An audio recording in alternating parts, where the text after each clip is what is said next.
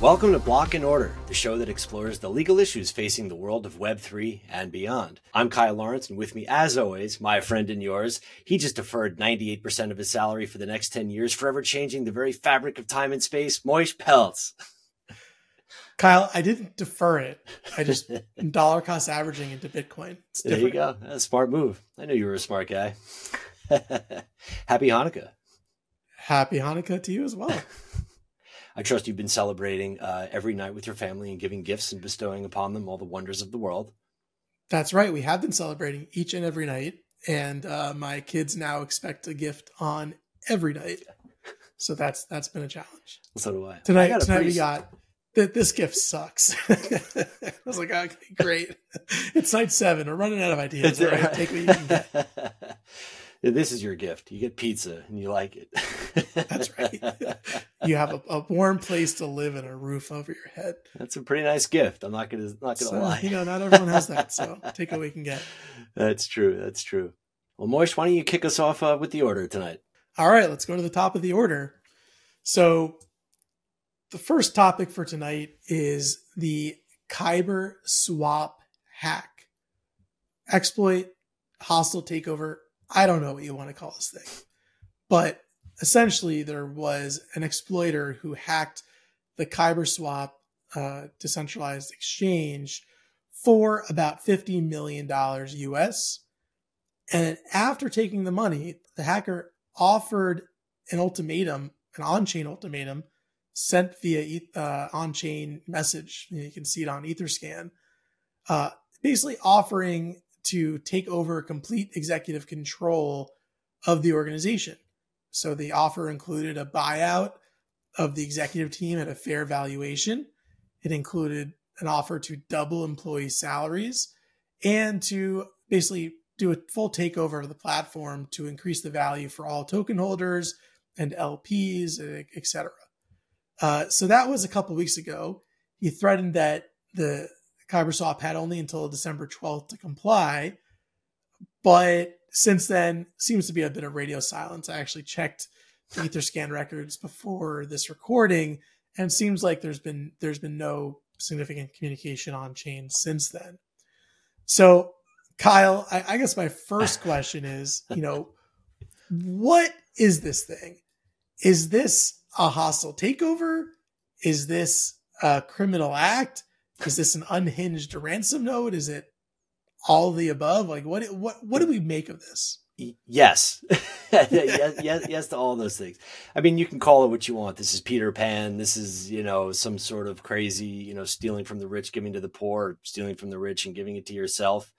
What what's interesting to me about this particular situation is the complexity to it all. Medium had a great breakdown of how these people executed this hack utilizing different chains Ethereum, Polygon, BSC, Arbitrum, Avalanche. I mean, it, was just a laundry list of all the chains, and they had a very systematic approach to exploiting what KyberSwap calls the concentrated liquidity market maker mechanism.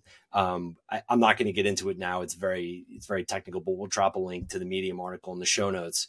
Um, but but this is you know it's hard to call it a criminal act when all they did was just exploit something. It's clearly bad faith, but is it criminal? Uh, it's you know I, I think that's a tougher argument to make. Quite frankly, I'd be curious to see what you think what these DeFi platforms can do to enhance their security measures to prevent this kind of thing. Well, I know that, like, you know, as to the point of whether it's criminal, I, I don't know that there's been an affirmative decision on a case like this. But the DOJ is certainly bringing cases that look pretty analogous to this in terms yeah, of the, the, type of exploits that have happened. So the Department of Justice certainly takes position that this is a, a, a type of criminal act, um, at least in, in similar circumstances. I'm not right. speaking specifically to this one. Um, in terms of, you know, just, yeah, what, what are the broader implications? How can uh, organizations implement better security mechanisms to prevent this. Um, you know, I, I think that's really it. It's just the security of these decentralized platforms um, can be in question, or there's certain types of exploits that they're especially susceptible to, and it's hard for I think every platform to prevent against every right. attack at all time. Right? That's yeah. just like the in, in the in the, the uh, cat and mouse game. You know, it's just like the, the exploiters here are just better equipped to find exploits and, and leverage and you know they're going to find them they're going to make their conduct exploit and then now they're seeing right. there's kind of after the fact leverage of like all right i've got 50 million do- like dollars like what what can i right. like parlay that into? Sure. Which i think is kind of shows a lot of chutzpah. It's it, it it sure does um, I mean, I guess if you have to ask it as if it's a criminal act, then it probably is, uh, you know, kind of thing. yeah. I don't know. P- pretty interesting to, to see how this one unfolds in the coming weeks, uh, for sure. And, and like you said, it's all quiet on the Western Front, uh, such as it is. Well, another day that ends in Y. Our good friend Cristiano Ronaldo is facing a $1 billion class action lawsuit due to his endorsement of Binance. Um, what happened was in November of last year, Binance Binance announced its first CR7 NFT collection, which uh, its initial mint price, the cheapest one was seventy-seven dollars, and one year later it sank to uh, a one whole dollar. And the class action lawsuit is linked to his relationship to Binance, obviously, because they're the ones with the deepest pockets. And of course, uh, the Night King himself, Gary Gensler, has previously said that celebrities must disclose to the public from whom and how much you are getting paid to promote investment in securities. When celebrities endorse investment opportunities, including crypto asset securities, investors should be careful to research if the investments are right for them. And they should know why celebrities are making those endorsements. Why are they making these endorsements? Really? That's what we're doing. Uh, the claimants in their, uh, in their suit have alleged that he should have disclosed how much he was being paid because that's really the linchpin of why these people lost their money. So Moish, were these people wrong? Does Ronaldo bear any, uh, you know, culpability with respect to people losing their money? What do you think about this one? Well, look, it, he's a celebrity who sold NFTs. Was it likely that the buyers of those NFTs were not going to get 100% of their investment back? Um, I, I, I think that was a chance that every one of those investors knew they were taking on day one. I, and if they didn't know that, then like I don't know, is that is that really shame on Ronaldo? um, so I'm I'm a little sympathetic to the the celebrities here that look, um, they sold NFTs. I'm sure they made a decent chunk of change back in 2022. I'm sure Binance got a nice little publicity spin having Ronaldo associated with their platform. Um, you know, great. I'm sure there's some sort of commercial agreement between Ronaldo and Binance that now amongst the two of them, they're going to figure out who has to defend the suit, or I guess more importantly, who has to pay for the defense of the suit. Um, and something that you know all celebrities and platforms should think about when they're doing celebrity endorsement deals is right. You know, what are the terms that go uh, that go on right. here? Uh, but yeah, is, is this lawsuit going to cause other platforms or celebrities to suddenly take stock and think about this before they do another one? Uh, I, I, don't think so, right? right? I mean, we we've seen a lot of celebrity endorsement suits. We've seen a lot of like quasi FTC violation type uh, issues that have come up in various NFT instances, various crypto instances. Um, you know, I think all all the FTX uh, celebrity endorsers have been sued in one way or another. Sure have. Um, you know, I hope there's some lessons learned there, both from the celebrities and the platforms, but hopefully more importantly, the consumers that, you know, if, if you're buying something based off what a celebrity says on TV, like, come on, we, we should all know better. But the reality is that that's why that happens. And there's obviously a, a lot of money to be made. Mm-hmm. I mean, to me, it's just where do you draw the line? Uh, you know, is Ronaldo responsible for it? You know, Shaquille O'Neal, I don't know if he still does, but he you know, endorsed Taco Bell. So I'm like, oh, Shaq likes it. It's good enough for me. Shaq was go, one of the FTX endorsers. It, well, it's so funny that I mentioned him. But if I eat Taco Bell and then I'm in the bathroom for two days, is that Shaq's fault? I, I mean, I don't know. It's just to me, these kinds of things are, you know, a lot of people like to bemoan the litigious society that we live in, and then they pull things like this. It's well, he should have explained that he was, you know, being paid by Binance. I mean, come on. I'm sorry. I, Schadenfreude. I have no sympathy for these people go take a lap. so moving right along to our, our good friends again at the SEC. Um, this involves a case uh, with a company called DebtBox. Uh, back in August, uh, the SEC had filed a complaint against DebtBox and other defendants, alleging that DebtBox was engaged in a quote fraudulent conspiracy to offer unregistered securities to investors. I don't know why I said quote. That's what they say about literally everything. Uh, Debtbox, uh, according to the the action, sold software mining licenses tied to real world assets, which the SEC claimed were unregistered securities. Again, if I offer you a tissue, it's an unregistered security. The defendants naturally refuted this claim. And in August, the SEC won a temporary asset freeze and restraining order against them, saying the scam scam was responsible for raising about $50 million. But then in a, in a delightful M. Night Shyamalan esque twist of uh, turn of events, on November 30th, a federal court in Utah, Judge Robert Shelby, all praise his name, issued an order saying the SEC attorneys can be sanctioned for making misleading arguments against Debtbox's alleged efforts to transfer its assets and investor funds overseas. Uh, Moish, what do you think about that? Is it nice to see the SEC get a little, uh, you know, taste of their own medicine? What do you think? Yeah, for sure. Um, I I think it's the, the the facts here are just stunning. That the SEC would go running to court, claiming uh, whatever they claimed, seeking a, a, temporary temporary restraining order, which is basically an emergency uh, order from the court to shut these guys down, um, pending like outcome of the suit. And the court's like, well, based on what you're telling me, yeah, let's let's let's let's you know let's pause and let's figure out what's going on here because that right. sounds pretty crazy. Yeah. Only for it to turn out that it, it, seems like everything they were saying in court was like just completely wrong. Mm-hmm. Um, so th- there there's um, you know the, the DebtBox uh, defendants um, have some really great attorneys that are working with them to defend this case and you know reading some of the pleadings they pointed out just some of the the impl- the, the the inferences the SEC was drawing based off the conduct were just completely wrong and yeah, there have to be consequences when a regulator doesn't take the time to understand uh, what what was going on and just rushes to the courthouse. Sure. Um, and you know, may, maybe there's good intentions, like you know, it's just po- po- maybe it was possible they had some good intention, they just misunderstood, or hmm. but it just says like, well, like why don't you go and talk to them? Why don't you set forth regulations? Why don't you create an environment where people want to do things? Can can have an exchange with the regulator and there would be right. some level of understanding as opposed to, to whatever happened here. Sure. So, um, you know, this is a pretty extreme case. I'm really curious to see uh, how the judge handles this and are there's really, you know, any real consequences mm-hmm. for the SEC besides like a slap on the wrist.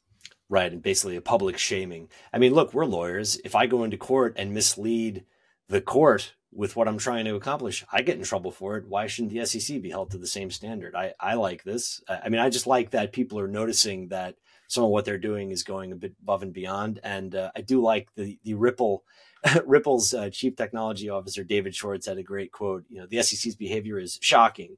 And the SEC went to a judge seeking an emergency order to paralyze several businesses and blatantly misrepresented the facts to get it before anyone on the other side could defend themselves. Right on, David. I'm with you there. yeah, but the important thing here is not just that like people recognize that the SEC is doing this. It's that district court judges right. are starting to recognize that, that they're doing right. this. Yeah. And I think you're seeing now a series of different cases where the SEC is making claims that are just a little bit too far outside the realm of what should be sure. happening within the realm of a district court. Mm-hmm. so, you know, we'll, we'll, we'll leave it there. But uh, yeah. Well, on to the next topic. Coinbase has announced today an update to its decentralized wallet that it allows users to send stablecoins to each other at no cost. So this could happen directly through popular messaging platforms such as WhatsApp or iMessage. And this move is aimed to enhance the utility of cryptocurrencies as a medium of payment and, and having Coinbase ultimately back those transfers uh, from people. So I think that's really cool. Like Kyle, if I can send you ten dollars in USDC through iMessage, and you know you don't care if it goes through Coinbase or PayPal or anything, but I think the emergence of these different platforms, some you know Web three native like Coinbase, and some kind of you know more kind of like uh, I think still pretty modern fintech systems, but not uh, you know, just crypto native, giving users a pretty wide range of choices. Mm-hmm. So, you know, I think, you know, my my question, Kyle, is we have these technologies that are now being more broadly implemented. And I think we're seeing now here at the end of 2023, going into 2024, a bit of an uptick in interest in crypto again. How, how do you think these apps like Coinbase and you know Venmo, which implement the crypto, and are do you think these these crypto payment apps are are ready to take off in this next cycle? I absolutely think they are. And to be perfectly honest with you, when we were reading about this, I was surprised that this hadn't been implemented already, or, at least not widely utilized. Uh, one of the things we've always talked about as being sort of a, barrier to entry is the complexity of some of these different things. You know, we talk about, you know, a couple years ago, how do you get into crypto? You go into Coinbase and you buy this and then you transfer it and you go into Uniswap and you do all these things. And that can be very cumbersome and, and scary for a lot of people. But when you break it down and use the technology in something that people are already using every day, to me, it's a no brainer. And things like this, this is a great bellwether for wider application. Wider application is is more eyes, it's more people involved in the ecosystem. This to me, this is just a no-brainer, and this is a great sign of things to come as we head into crypto spring. What I think will be interesting, and, and we'll get into some of the other you know possible uh, uh, legislation that's coming down the pipe uh, what the legal implications of some of these things are because that's always going to be the question. Whenever you introduce a payment system onto an existing technology or anywhere what are the legal implications? How do we regulate it? How do we limit bad actors from exploiting leaks and things like that? So i'd be curious from your point of view where you're sitting what do you think the legal implications if any are of this specific um, payment system? Well look i, I think this this is kind of why we're doing all this, right? Is is crypto is digital money, is is native money for the internet. And if every app, whether it's iMessage, WhatsApp, Telegram, you name it, now has native money that anyone in the world can send to anyone else in the world. Um, that's why we're doing this thing, right? That's one of the cool right. things about crypto that doesn't exist in the in the pre the pre crypto world. Um, so is that going to rub uh, some legacy institutions the wrong way? Is that going to rub people in Congress the wrong way? Is it going to rub big banks the wrong way? Is it maybe not going to fit squarely into the existing financial regulations? Uh, yeah, I, I, I, think so. Um, and I think a lot of those regulations need to be rewritten or need to be expanded to contemplate things like this.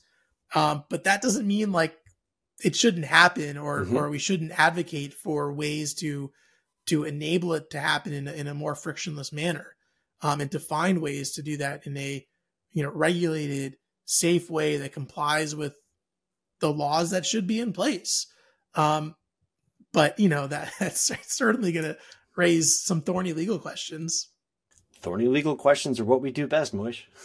yeah, yeah that's right on to our friends at Line. Uh, the messaging app Line has successfully raised $140 million in funding for the growth and development of its uh, NFT platform, Line Next.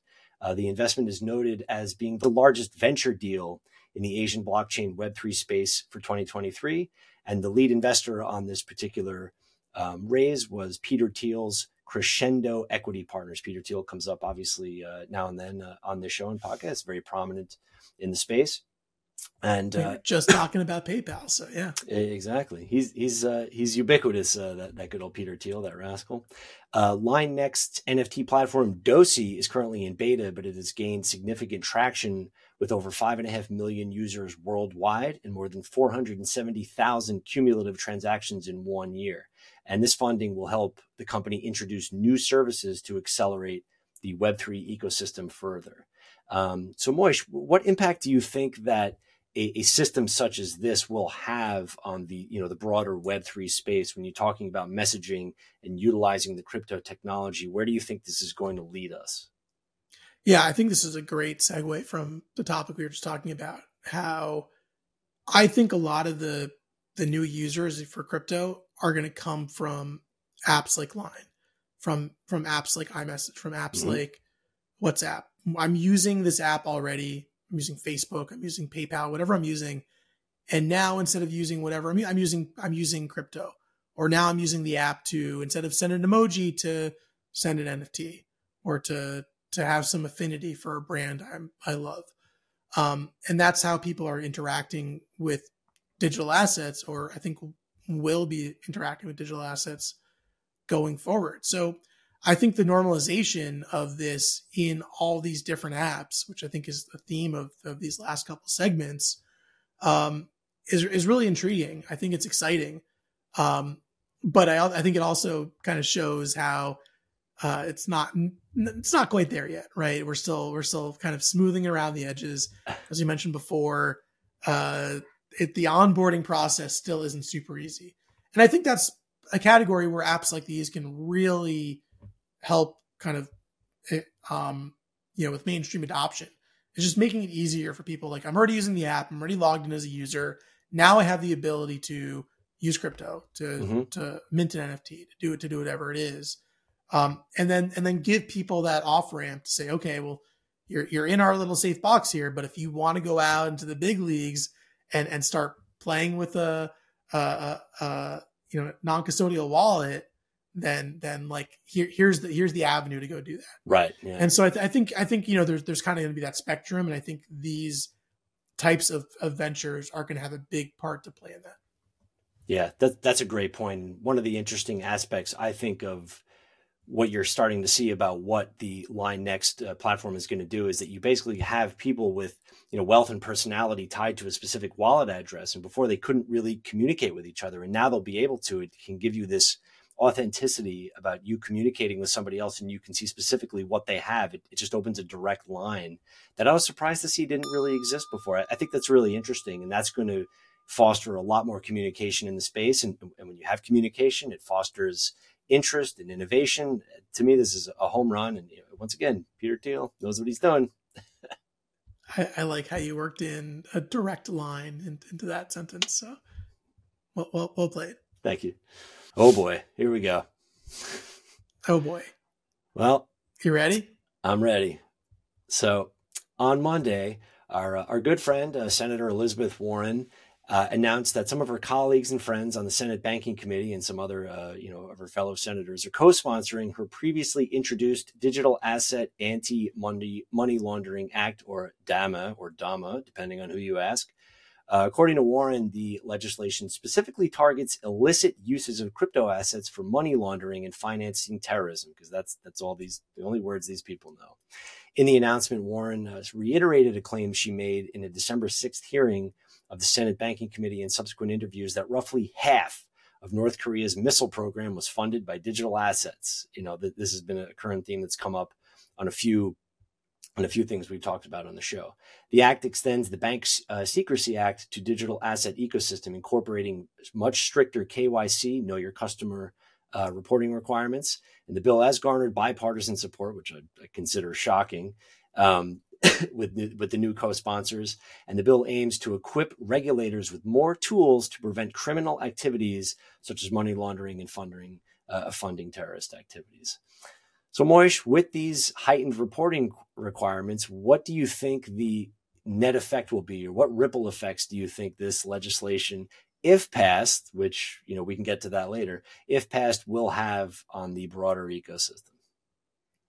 Yeah, if passed being the the key thing here, because I think that's like okay, assuming this is passed, I think this is a disaster, and I think the the notion that we're just mm, by default extending you know, the, the KYC AML regime, the Bank Secrecy Act regime from the legacy financial institutions and just taking that wholesale and importing it now right. into the digital asset ecosystem. It's just, it, it's taking a system that is not proven at scale to really do an amazing job of what its, you know, stated goals are. And it, it certainly is not tailored to the digital asset ecosystem. So I think it's just it's it's a bad system as it exists today. Right. And you're and you're now trying to translate it to a new system where it doesn't fit. Yeah. So I, I, just don't understand the, the, the point of this aside to say, hey, you know, we're trying to have strict KYC, you know, rules to stop yeah. terrorist financing and to stop uh, money laundering in crypto. Which I get it. That's a that's an admirable goal, and we should all be thinking about how can we yeah. create a system to to deter you know terrorist financing activities happening with crypto and to deter you know unsavory folks you know doing their money laundering through crypto. Right. But you know it's throwing the baby out with the bathwater. No, that that's exactly right. To me, this is another version of Sarbanes Oxley and the Patriot Act, which are you know responding to important things, but having just such unforeseen consequences, or maybe they were foreseen that that you destroy, you know, people who are participating in the space in earnest and doing the right thing. You make it impossible for them. And one of the keys here is that this legislation expands the definition of financial institutions, financial institutions to include crypto miners, hardware wallet providers, blockchain validators. So now you're going to make these people uh, obligated to have regulatory requirements and filing requirements and reporting requirements. Like, like to me, that's absolutely insane. This is regulatory burdens, oversight on key players, upholding the Bitcoin system I, I mean, I don't think this is going to pass in a not in an off election year. We're heading into a presidential election year, so obviously this is not going to happen. I don't think I'm saying anything you know crazy or, or unpredictable. Yeah, but I, I don't. I don't think any Yeah. any you know Any serious bill. bill is passing Yeah. related to crypto, and there's just no appetite for it. There's Yeah. there's bigger things going on, and there's an, there's enough big legislation that like actually needs to pass that is not Mhm. passing. That I just feel like these these kinds of acts are just so far down the list of what is a priority It's- right now that yeah, it seems really unlikely to me that anything like this is going to get passed before you know the, the the next general election. I agree. Soundbite politics. We're fighting terrorism. Like that's great, but you're not. Fantastic, Yeah. Keep up the good fight, uh, Senator Warren. exactly. All right, everyone, thanks for watching. I just want to note that we have a holiday card that is a mintable NFT with some really cool um, art that we commissioned. Uh, we're going to link it in the show notes, but please check it out. Feel free to mint us. Let us know what you think. Hope you enjoy the show. Thanks for sticking with us our, our first uh, you know few months here, and uh, we hope to see you uh, continue watching. Like, subscribe. Let's keep it going, guys. All right, thank you, Moish. Appreciate that. And uh, that wraps it up for this week's Block and Order. Special thanks to producer Chris. Without him, uh, the show would not be possible. Remember, nothing contained in this show is meant to be construed as legal and/or financial advice. So please do your own research and consult your own attorney if you're going to take the plunge down the rabbit hole. For Block and Order, I'm Kyle Lawrence. And I'm Moish Peltz. So long, Take everybody. care.